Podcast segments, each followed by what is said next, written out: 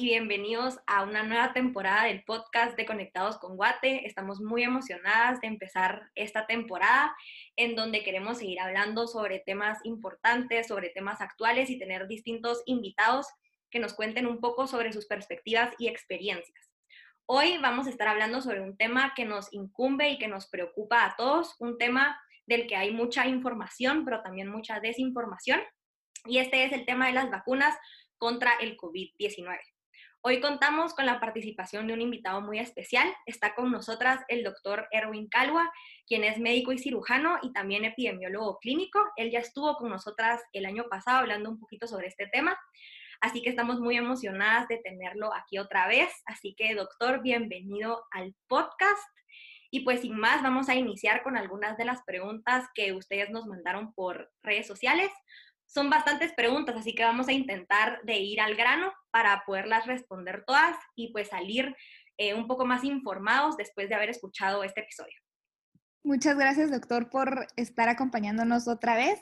La primera pregunta es una básica para empezar a hablar de esto y es, ¿cuáles son las vacunas que ya están aprobadas y que ya se están empezando a poner en distintas personas?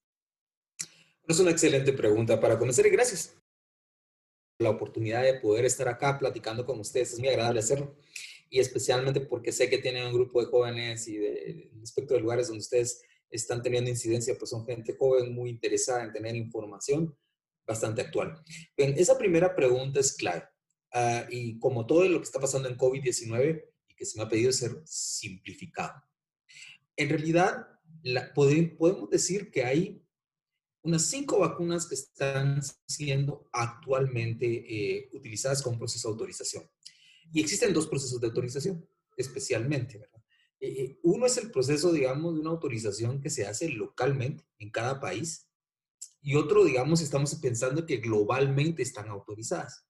Globalmente no hay ninguna en sí. O sea, no hay, no hay una institución que esté diciendo, esta está autorizada en todo el mundo. No. Cada país tienen que, digamos, a dejar o lograr una autorización.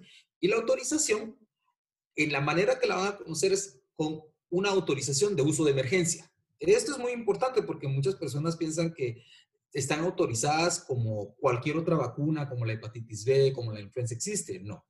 Es decir, esto es muy clave entender, es con una autorización de uso de emergencia.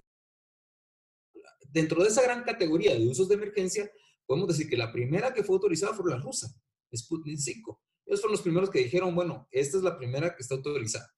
La siguiente que también ha estado autorizada, sin embargo, no lo ha hecho tan abiertamente, la China, básicamente, Sinovac, que es otra de las que ha venido. Posteriormente, también bajo el aspecto relacionado de una autorización de uso de emergencia, estamos hablando de la que está utilizando Pfizer en biotech, es la otra, le sigue también Moderna y las que están por venir pero que no están totalmente autorizadas es la AstraZeneca y lo que es eh, la que viene de Johnson Johnson, que es una, una, única dosis. Entonces podríamos llevar en esos tipos de categorías, es una autorización de emergencia, no es el típico usual de la forma en que nosotros lo estamos haciendo, si será su pregunta. Por eso es que muchos dicen es que está saliendo muy rápido, ¿sí? porque es un uso, de, em, una autorización de uso de emergencia. Y así ha, ha pasado en todos los países que le están aplicando.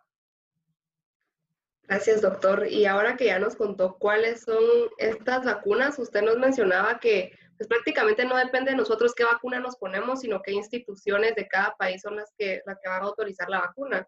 Y escuchamos que muchas personas dicen, no, yo no me quiero poner la rusa, esa no me la pongo, yo no me quiero poner la china, pero ¿qué diferencias hay en realidad entre estas vacunas? Específicamente entre la AstraZeneca, que es la que va a venir a Guatemala, y la Pfizer, por ejemplo, que dicen que es de las, de las mejores?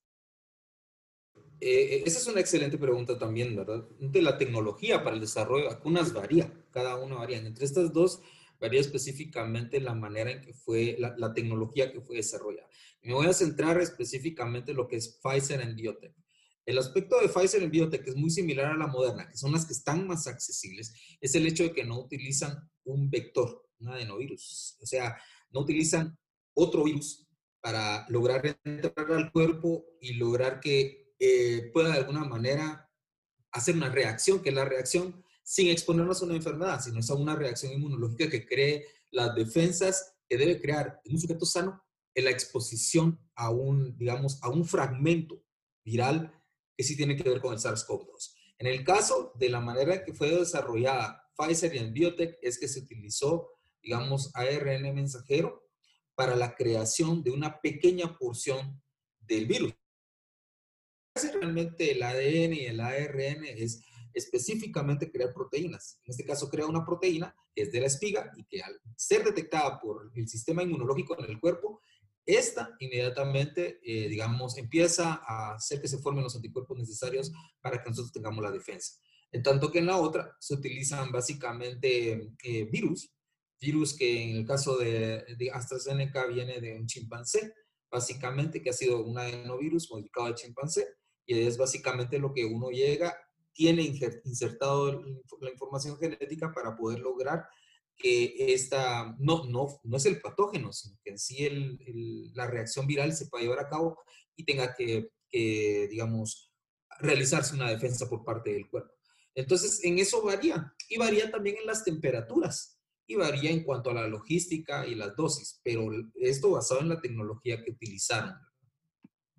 Entonces, ya con esa pregunta, doctor, hay eh, muchas personas que creo que una de las preocupaciones principales que les causa ponerse la vacuna es si esta tiene algún efecto secundario o alguna reacción. Se han visto muchas noticias de personas alérgicas a quienes les ha dado efecto la vacuna de Pfizer, por ejemplo, se han escuchado eh, otras noticias sobre otras vacunas. Entonces, ¿qué nos puede decir usted sobre este tema? Bueno, vean, en realidad, toda, el que hace medicina siempre sabe que va a tener que tener que lidiar con riesgo-beneficio. ¿sí? No, no existe nada que lleve cero riesgo. No existe, no existe en, en medicina. Quien nos dice o no es médico o no es alguien que tiene la experiencia clínica de estar lidiando con un paciente. Cualquier cosa que le demos a un paciente, incluso una acetaminofén, puede causar un efecto o una reacción adversa. Eh, entonces partamos de ese punto. El tema es cómo se maneja esta reacción adversa y qué tanto puedo anticipar la reacción adversa. Mencionaban ustedes, uno de los aspectos es farmacoepidemiología. La farmacoepidemiología es un área específicamente que tiene que ver con la seguridad del uso de medicamentos, incluyendo vacunas, eh, pues uno tiene que analizar. Cuando uno está analizando una reacción adversa en farmacoepidemiología, para que tengan una idea, es que en medicamentos, ah, para detectar un efecto adverso o una complicación, son dos cosas diferentes, ¿verdad? que puede llegar a tener, uno tiene que estudiar miles de pacientes para que cree la señal de un solo. Es decir, normalmente uno tiene que haber estudiado más o menos unos eh, bases de datos de 50 mil personas y va a encontrar entre cada 3 mil a 10 mil personas una que normalmente les va a hacer un efecto adverso con un medicamento cualquiera que sale al mercado. Eh, así que es normal, es muy normal que tengamos que lidiar con efectos adversos. ¿qué ha pasado con la vacuna? Pues es que la vacuna 1 lo primero que le da miedo a la gente es por la tecnología que hablábamos en la pregunta anterior, porque dicen, ay, es que es eh, ARN mensajero. Y, y, claro, la gente va a tener miedo del desconocimiento de lo que es esto de ARN. Lo único, o sea, hablado de forma simplificada, lo único es que ahora se ha eficientado de una manera más específica el poder tener el acceso a un pedacito del, del virus para que de alguna manera éste lleve a cabo una reacción inmunológica. Pero para poderlo probar, se hacen en ensayos clínicos. Los ensayos clínicos son estudios donde se experimenta con seres humanos. Se pone la vacuna a personas y a otros no se les pone la vacuna, se les pone un placebo. Y se trata de determinar si una persona de alguna manera tiene reacciones adversas o no. Básicamente eso es lo que se hace. Pero en un ensayo clínico es muy importante seleccionar bien a los pacientes. Por ejemplo, eh, digamos, el Pfizer se ha manejado con personas arriba de 16 años de edad. En eso se han realizado estudios clínicos. También, y Moderna es 18 años de edad, para arriba. Pero hay ciertos grupos que no se estudiaron. Y cuando uno hace un ensayo clínico, uno necesita identificar de alguna manera la selección de paciente. En este caso, en algunos ensayos clínicos, se colocó específicamente que no seleccionaran, o sea, hay criterios de, selección y de exclusión, personas que tuvieran alergias. ¿verdad? previas. Y uno de los primeros grandes problemas que hay es alergias en cuanto al uso de la vacuna. ¿sí? Entonces, pero esto es porque en algunos estudios se decidió no meter a personas que fueran alérgicas a ciertos componentes, no al, no al principio activo, sino a ciertos componentes de la vacuna.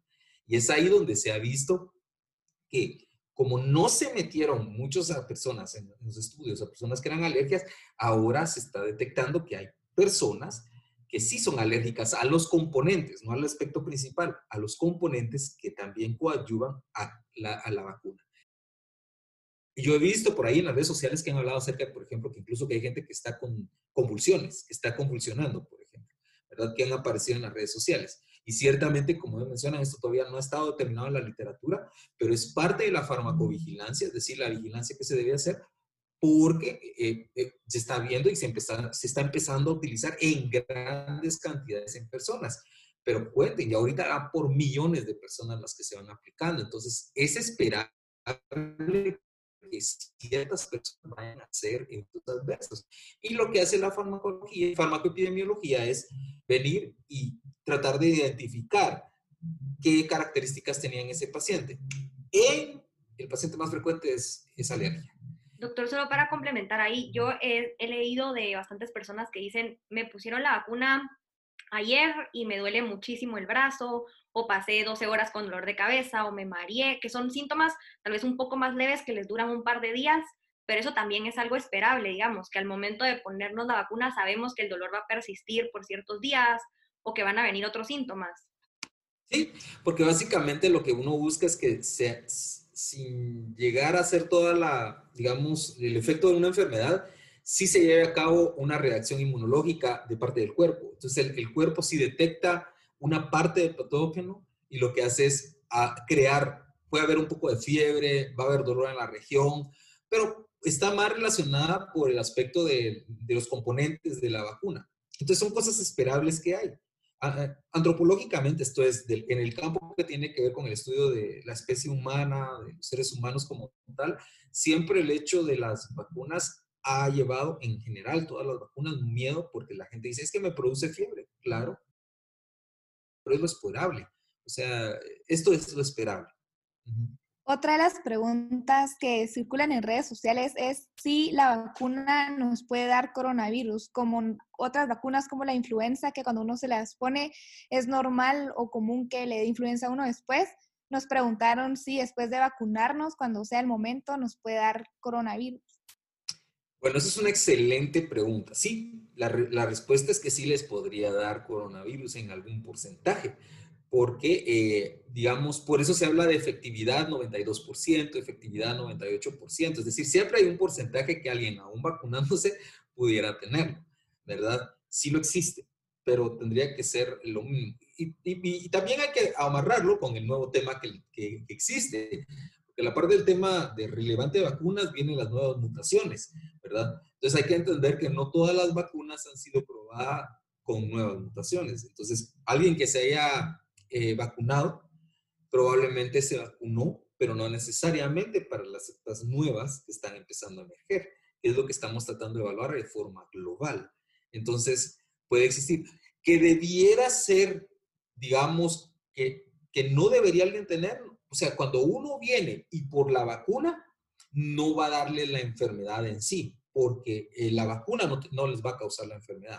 Lo que va a hacer es que la vacuna no fue, no desarrolló el nivel de protección necesaria para la exposición que puede venir. Por eso ustedes van a escuchar en cualquier lugar que aún vacunados siempre van a tener que lavarse las manos, usar mascarilla y tener siempre el distanciamiento. Eso está pasando en China, en Rusia, en, en Alemania, en Estados Unidos, eso no se ha detenido. ¿Por qué? Porque estamos todavía observando las nuevas variantes, pero sí, sí podría haber una, una infección. Incluso, me voy a atrever a decir algo más en esta pregunta, es, uno puede haber recibido la primera dosis, la primera dosis se ha visto que llega a una, una efectividad de 60% y de pronto salir infectado durante ese tiempo, porque hay que esperar de 21 a 28 días, sí puede pasar. O sea, porque la efectividad es menor y puede salir con una infección y tener que esperar a salir de la infección para poder recibir la segunda dosis. Doctor, y ahorita que estamos hablando de qué tan efectivas son las vacunas, en el caso de AstraZeneca, que es la que va a venir acá, ¿qué porcentaje de efectividad tiene esta vacuna contra el COVID? Muy bueno. bueno, mira, pues ese es, es, un aspecto que, que, que, generó mucho, mucha pregunta. Les voy a decir, AstraZeneca venía liderando por mucho tiempo, se acordarán, el año pasado en las noticias. Escuchaba uno y la vacuna Oxford, la vacuna Oxford, la vacuna Oxford, y uno escuchaba no la Pfizer, ni siquiera la Moderna, ¿verdad? Y de pronto Oxford se quedó un poco atrás y Moderna y sale Pfizer. Bueno, lo que pasa con Oxford es que eh, la han estado probando, sí, y reportó un 94% de efectividad. Pero fue en un grupo, porque hubo también un reporte que estableció que era el 70% de efectividad con otro subgrupo que ellos manejaban. Entonces, en ese caso de, de AstraZeneca, esta vacuna de Oxford, está entre el 70 al 94%. ¿verdad? Entonces, con exactitud no se ha logrado determinar. Algunos dicen que es 90%, pero sí, sí van a encontrar en la literatura que hubo subgrupos que estaban en el 70% con esas vacunas. Algunos dicen, algunos científicos dicen que esto se debió por un aspecto, que AstraZeneca sí está tomando en cuenta otras cepas que entraron. Entonces es menos efectiva debido a que aparentemente sí tomó en cuenta esas otras cepas que en teoría podría cubrir en este caso. Eso es lo que, dice, lo que dicen, ¿verdad? Pero definitivamente no, no fue tan contundente la efectividad como la que encontramos, que era 94% Pfizer y 94% Moderna, o Sputnik con 92%, o Sinovac, que todavía no he dicho qué, qué porcentaje, que es la China, ¿verdad? Doctor, y solo rapidito en ese tema, igual tener un 90% de efectividad en una vacuna es muchísimo, incluso un 70% es bastante alto, ¿o no? Porque tal vez mucha gente escucha un 70% y piensa que no es tanto, pero sí. Sí, sí, exactamente. Bueno, de hecho, Anthony Fauci, que es el, digamos, la, la voz de, de, los aspectos, Anthony Fauci de los Institutos Nacionales de Salud es el epidemiólogo, digamos, referencia, por lo menos yo tomo como el nivel de referencia primero porque está en un instituto del cual yo eh, soy uno de los graduados de esos institutos de, Nacionales de Salud de Estados Unidos de América, pues considero que es un hombre razonable en cuanto a su proporción y esto. Ha, explicado muchas veces que el tema, incluso un 60% ya es mucho, ¿verdad? Incluso algunos pensaban que con tener un 50% de efectividad en menos de un año era bastante, ¿verdad? Eh, um, no existe un, no existe realmente un nivel de efectividad consenso mundial que establezca cuánto, pero sí podríamos decir que un 70%, incluso un 60% es algo bueno. Es tan, tan así, tan así, que debido a los problemas de logística que han existido, se van a dar cuenta que muchos países, incluyendo Inglaterra, que fue uno de los, los primeros en que empezaron a vacunar, establecieron que con una dosis que le estén dando ahorita se sienten tranquilos, que eso puede ser solo 60 a 66% de efectividad, porque están teniendo problemas de logística para poder llegar a la segunda dosis rápidamente, por diferentes razones. Pero entonces con ese, se quedan con ese 60%, así que sí, el 60% aún se considera bueno para muchas personas. Ok, perfecto. Gracias, doctor. Ahorita seguimos con otra pregunta que se repitió bastante, que es, antes y luego de recibir la vacuna, ¿hay algo que no podamos tomar, comer, hacer? ¿Hay alguna preparación previa o algo que debamos evitar después de recibir la primera y la segunda dosis? Para nada. No, hasta donde sabemos no existe ningún tipo de, dieta que deba hacerse, aspectos de cuidados especiales que lleven, ¿no? Eh, prácticamente es una persona. Recuérdense, las, las, vacunas se reciben por, se van a recibir por fases, entonces se reciben por fases. Entonces, el, el target joven es, entra en la fase más tardía, a menos de que estén en primera línea. Por ejemplo, que sean estudiantes de medicina, que sean estudiantes de, nutrición. Digo estudiantes porque eh, son los que ahorita, ayer, a partir de ayer, empezaron a ingresar a hospitales. Yo ya los veo ahí, son personas que están en la edad y están los estudiantes en el área de salud, sí están dentro de la primera línea de vacunación que hay, pero no requieren ningún tipo de dieta especial. Es como cualquier otra vacuna, no es necesario hacer absolutamente nada, ni guardar reposo, ni nada de eso. Con respecto a las fases, han habido también noticias que no sé si usted podría desmentir, de que aconsejan que a ciertos grupos de edades no se vacune. ¿Será esto cierto, digamos, en niños o en mayores de edad? ¿O si se podrá vacunar a todos los que contempla el plan de vacunación? Sí, todos se pueden, se, deben vacunar. De hecho, eh, sí existe. El plan lo que pasa es que prioriza en función de, de exposición a la gente. ¿Verdad? ¿Quiénes están más expuestos? Eh, ¿Quiénes tienen la menos probabilidad de estar expuestos? ¿Quiénes son grupos vulnerables? Por ejemplo, las personas de edad son grupos vulnerables que van a la, arriba de 70 años de edad. Normalmente están a la par de los proveedores de salud. Eh, las personas jóvenes, que es el target group que normalmente ustedes tienen más, que son jovencitos, son personas sanas que no tienen comorbilidades, entonces no es que estén olvidadas, sino que están en las fases, cuarta fase, quinta fase, eh, lo que ha sido cuestionable, déjenme decirles, porque hay algunos lugares, eh, no me recuerdo qué país es ahorita, pero una un grupo de personas decidió, eh, en un país se decidió empezar con los jóvenes. Y fue interesante, y les voy a decir por qué. El tema era de que estamos hablando de adultos jóvenes, no estamos hablando, porque recuérdense que esto se ha aprobado en 16 y 18 años. Vamos a dejar por un ladito niños y embarazadas y otros grupos vulnerables, en un momento les explico ese tema. Pero hablando del adulto joven, lo que sucede es de que en este país se, estableció de que los jóvenes eran los que estaban transmitiendo más. ¿Qué fue lo que pasó en la última ola aquí en Guatemala? Que salieron a, las convivios, se fueron a tomar, se fueron a la... Y estos jóvenes con los que comían, pues contaminaron a muchos de los y no es echarle la culpa a ellos, porque realmente es lo que pasó. Decidieron descuidarse un poquito más y fueron ellos los que contagiaron a personas de edad y fueron los que se nos están muriendo aquí y en el resto del mundo, ¿verdad? Entonces, eh, en este país se decidió mejor vacunar antes a los jóvenes y además hacer un, buen programa de educación para evitar de que contagiaran a, los, a las personas de edad. Y los niños y, y mujeres embarazadas, lo que pasa es que en ellos no se ha estudiado la efectividad.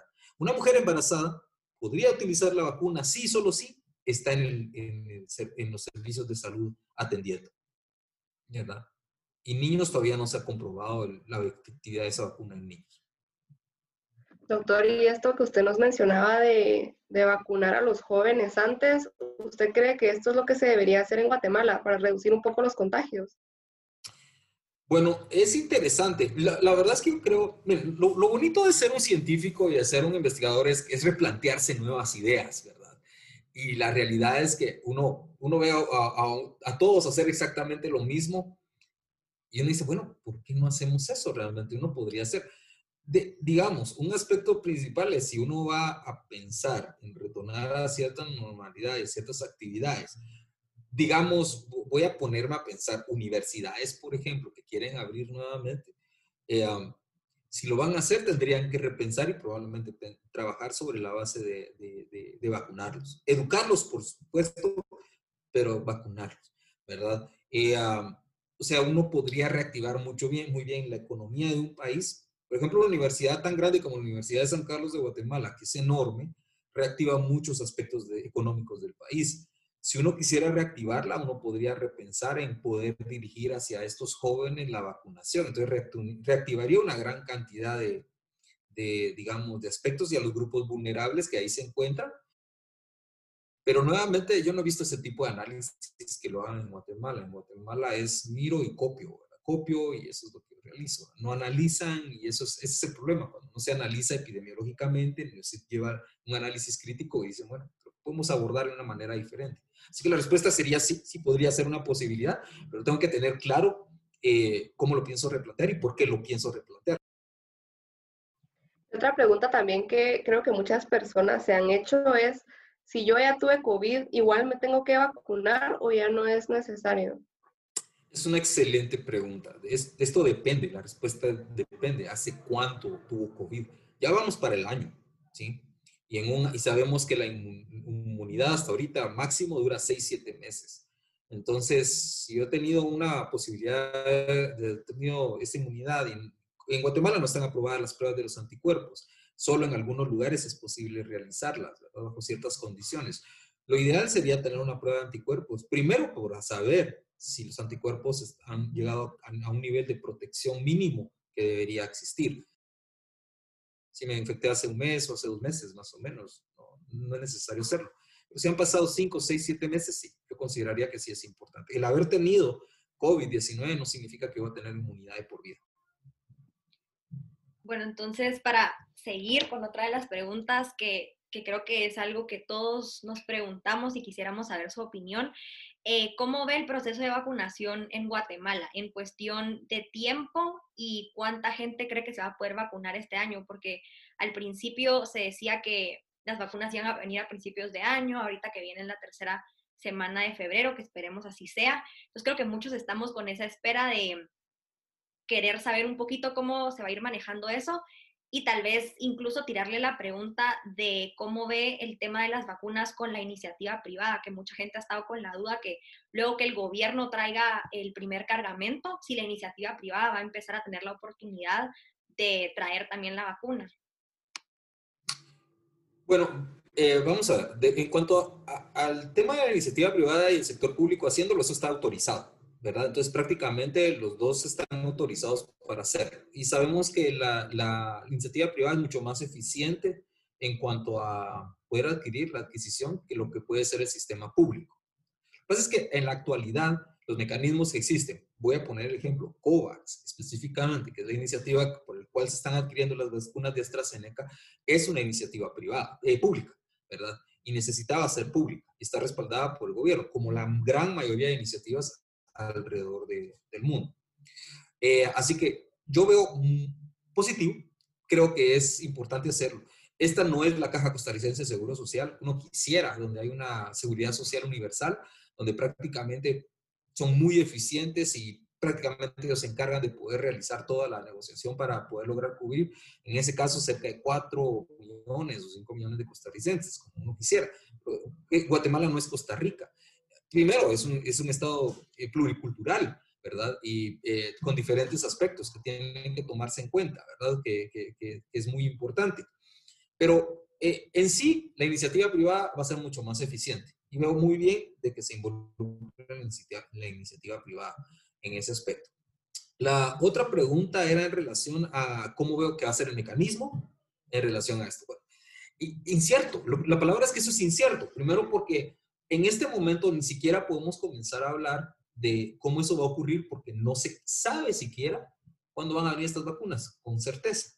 El gobierno pues lo manifestó, viene a mitad de febrero, y luego la OMS lo dice ayer y dice, no, no va a ser a mitad de febrero, va a ser en marzo, ¿verdad? O sea, no hay un acuerdo siquiera cuándo van a llegar. Ya con eso te dice mucho, ¿verdad? Y, y, les voy a decir, esto, esto tampoco les debe que tomar por sorpresa, porque es que es altamente complejo se volvió demasiado complejo, no a nivel guatemalteco, es que este es un problema global.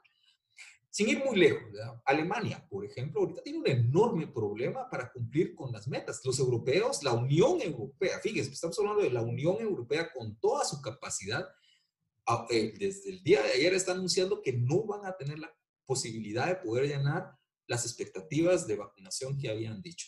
¿Por qué? Porque las mismas empresas no están llegando a las capacidades que habían dicho que podían tener para la provisión de vacunas. Y entonces ahorita lo que está pasando en, Europa es esto. ¿Qué dijeron los alemanes? Recuérdense, Pfizer y el Biotech, en Biotech es alemana, ¿verdad? O sea, Pfizer y el Biotech es una iniciativa alemana. ¿Qué fue lo que están discutiendo ahorita en Europa? En Europa están discutiendo si en un momento dado van a permitir la venta antes de que ellos no terminen de tener su propia cantidad de vacunas que necesitan para sus grupos. Fíjense qué punto está llegando el tema. Entonces no sabemos, no, no sabemos qué puede llegar a pasar, porque ellos ya se dieron cuenta que no es fácil la, el, el, el, vacunar a toda una gran cantidad de gente alrededor del mundo. Y la logística para hacerlo eh, es compleja. Les digo, nosotros aquí ya, ya hemos creado en la misma, en Guatemala, incluso como academia, las autoridades lo saben, las autoridades universitarias, que incluso hemos pensado en cómo hacerlo, ¿verdad? ¿Qué se requiere? Si viene una Pfizer, si viene una Moderna, si viene una AstraZeneca, no es algo tan sencillo y que la gente se lo ponga va a ser un poco más complejo. Pero sí va a haber gente que se lo va a colocar. Yo estoy casi seguro que nomás venga, la gente va a estar haciendo colas. Lo que me da un poco de miedo a mí es la corrupción, ¿saben? Porque vienen 100, 180 mil dosis, más o menos. Entonces, el, problema que hay es que en Guatemala existe mucho el tema de que todos quieren saltarse en la línea.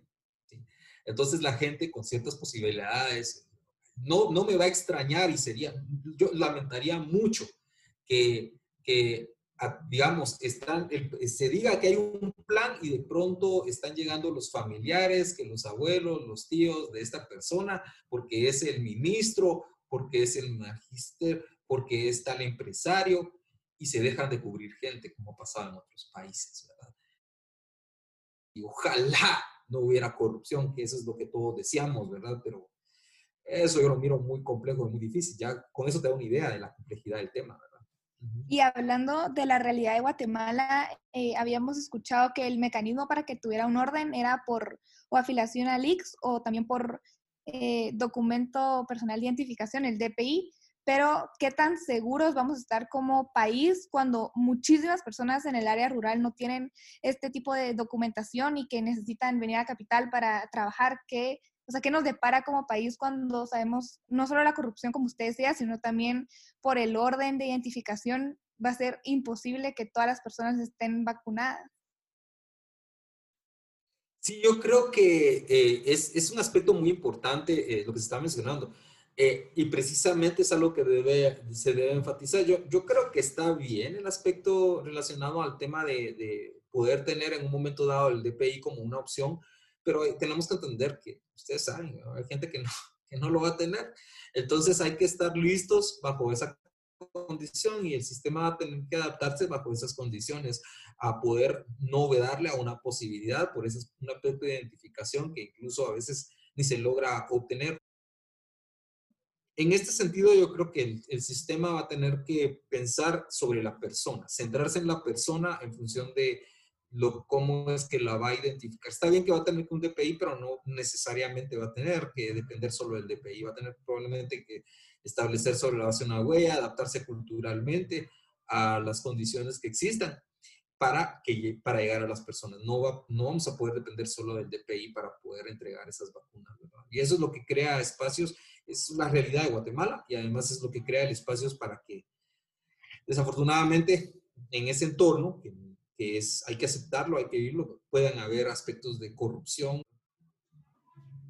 Y como usted mencionaba, lo, lo preocupante de este virus es que es muy contagioso y que es letal pero vemos que en la población joven principalmente ya hay mucha desesperación de seguir siguiendo las medidas de distanciamiento. Hay, hay gente que creía que terminaba el 2020 y se terminaba el COVID también mágicamente. Entonces, ¿Qué consejos o qué tips nos puede dejar para que nos sigamos cuidando contra el COVID-19?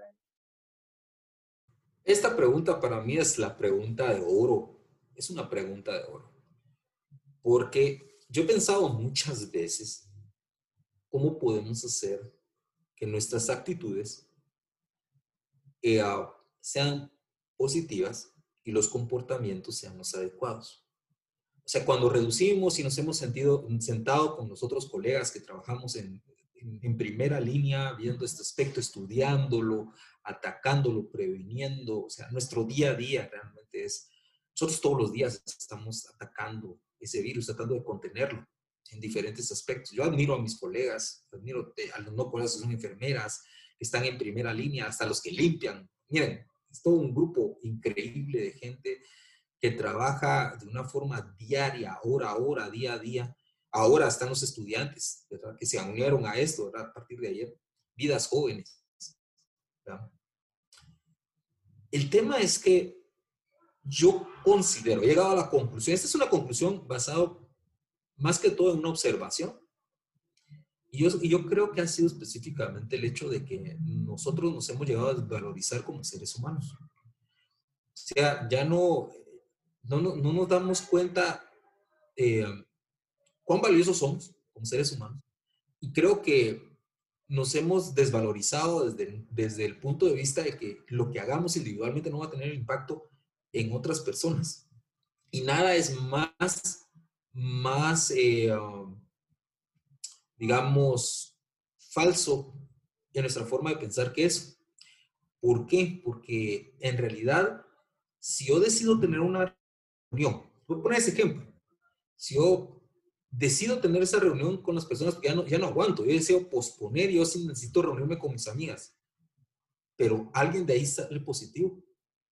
Y, y yo pienso que yo decidí hacerlo porque yo ah, eh, quise más eh, mi reunión, el reunirme con mis amigas, que el haber pensado en que eso puede matar a mi abuelo,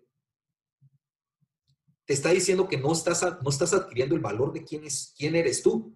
Yo, yo tengo la experiencia de que había una familia, o llegar al hospital, ¿sabes? Me llegar a un hospital que habían tenido el cumpleaños del abuelo 15 días antes. Y ese día, todos se parecen, todos el mismo apellido, porque hacemos una hoja de vigilancia epidemiológica, todos con el mismo apellido unas 12, 15 personas. Sí, fíjese que, sí, tuvimos una reunión para celebrar el cumpleaños del abuelo. Y ayer lo enterramos. Alguien había llegado con el virus. Entonces, imagínate el hecho de, de, cómo tu conducta, de decir, no se reúna, no hagan, no, me vale, no creo que eso sea, no creo que ni existe esa cosa y te fuiste para lo contradictorio, te fuiste para celebrar y esa celebración fue la causa de la muerte de tu abuelo. Significa que no tienes un valor de ti mismo y no valorizas a la otra persona. Yo sé lo que es difícil decirle a una persona, yo no me reúno. Ahorita no, no es el momento. Reuniones, porque yo sé que yo te puedo contagiar o tú me vas a contagiar entonces, valorizarte a ti mismo, el impacto. O sea, yo no sé, la verdad, no, no encuentro cómo, pero sí sé que encontrar, eso es esencial. Saber que si yo decido una conducta de no, de no cuidarme, va a tener un impacto en mi vida y probablemente va a tener un impacto en el valor que tengo sobre las personas que amo. ¿Verdad? Sí. Mm. Justo con lo que decía, doctor, creo que nos identificamos mucho y creo que la gente que está escuchando también porque hemos llegado a cierto punto en donde la desesperación, la verdad es que es bastante grande y mm, es complejo, porque así como usted decía, el virus es altamente contagioso y uno no sabe, a pesar de que uno diga es, son mis acciones, uno no sabe cómo puede llegar a perjudicar a alguien más, ¿verdad? Al final esto es como una cadena. Entonces, la verdad es que le agradecemos esa reflexión y pues para ir cerrando ya este episodio que ha estado muy informativo y muy interesante, eh, ¿qué le diría usted a las personas que, tienen miedo de, ponerse la vacuna? Eh, porque yo puedo, o sea, en mi caso, por ejemplo, yo sí estoy dispuesta a ponérmela, pero también entiendo la perspectiva de la gente que tiene miedo a ponérsela o que dice, fue muy rápido cómo se hizo, no tengo confianza, no se la quiero poner a mi mamá, no se la quiero poner a mi hijo, no sé. Entonces, desde su perspectiva, digamos, científica, ¿qué les podría decir usted a estas personas? Bueno, yo considero que se creó este podcast precisamente para, para motivar a la gente a que se vacune. Yo creo que la idea de informar es que se vacune. Sabemos que la vacunación es, es, es indudablemente, nadie va a decir, una manera apropiada de enfrentar una pandemia. O sea, es la manera, no hay otra. Pero lo que pasa es de que ustedes trajeron a colación en esta penúltima pregunta la clave. Todavía todos estamos desesperados no están solos en esta desesperación. Yo he llorado, sí. Yo me siento desesperado, como cualquiera, a mi edad y todo eso. Literalmente, uno se siente enclaustrado. Eh, tenemos problemas de salud mental eh, que estamos estudiando, sí. Hay problemas, hay gente que se deprime, hay gente que está ansiosa, hay gente que está, digamos, eh, también, digamos, psicótica, de alguna manera. Pues no están solos, ¿verdad? No están solos en esto. Pero hemos llegado a avanzar suficiente como para entender de que sí se puede prevenir. Y las dos armas que tienen es la vacunación, definitivamente. Y la otra es mantener el distanciamiento, el uso de mascarillas y el lavado de manos. O sea, eso no va a estar a la... Nos va a tomar un tiempo, sí, pero hay todo, están ustedes, ustedes aquí en Conecta de Guatemala, están ayudando a, a, a, a diseminar un mensaje positivo ¿verdad? Un mensaje de realidad, pero a la vez positivo de que estamos luchando y que vamos a llegar a un punto donde todo va a regresar a, la normalidad. Todo tiende a regresar a la normalidad. Es un principio básico, solo que toma tiempo. Entonces, no, se desesperen. Sean pacientes, vacúnense cuando lleguen. Eh, sopesen si tienen una duda, estamos los médicos para contestarle las dudas, ¿verdad? Si hay reacciones adversas, no tengan pena. Vemos científicos que estamos listos para decir, no se aplique inmediatamente. Lo vamos a hacer, lo vamos a hacer por los canales apropiados. No vamos a tener, por lo menos yo tengo, ese compromiso por parte mío. Si yo veo que hay una situación como esa, yo la voy a decir. Eh, y por el otro lado, sé que vamos a tener medios como los que ustedes tienen, están generando para, para masificar esa información cuando existe evidencia suficiente para. Por lo demás, eh, la actitud, cuídense, valorícense. Si ustedes se quieren a sí mismos, quieren a sus seres amados, van a tomar las mejores decisiones. Esto es vacunarse, esto es guardar las medidas mientras logramos el control global de esta pandemia. Que estamos en camino, todavía no se ha logrado, pero estamos en camino. Y ánimo, no están solos. En esto no están solos y aunque estén solitos ahí, pues en sus casas y a veces aprovechen, aprovechen a hacer cosas con sus vidas que siempre hay. Bueno, doctor, de parte del equipo de Conectados con Guate, le agradecemos mucho por dedicarnos este tiempo y verdaderamente es muy valioso poder conversar con alguien que tiene la disposición de enseñar y compartir sus conocimientos con los demás. Entonces, le agradecemos mucho por, por esta conversación. Le agradecemos por regresarnos la idea de la importancia de valorarnos a nosotros y a las personas que están a nuestro alrededor que creo que lo hemos dado por sentado y también hemos dado por sentado agradecer y valorizar a las personas que están combatiendo este virus en primera fila. Entonces, también agradecerles a ellos, a los médicos, bomberos, policías, científicos, los estudiantes que ahorita están empezando su residencia, sus prácticas médicas. Así que agradecerles a todos ellos y principalmente a usted también por dejarnos un mensaje positivo al final y darnos ánimos. Así que gracias a todos los que están escuchando este episodio por mandarnos sus preguntas. Y ya saben que lo que nos queda ahora pues es cuidarnos y esperar a la vacuna para que pronto todo regrese a la normalidad.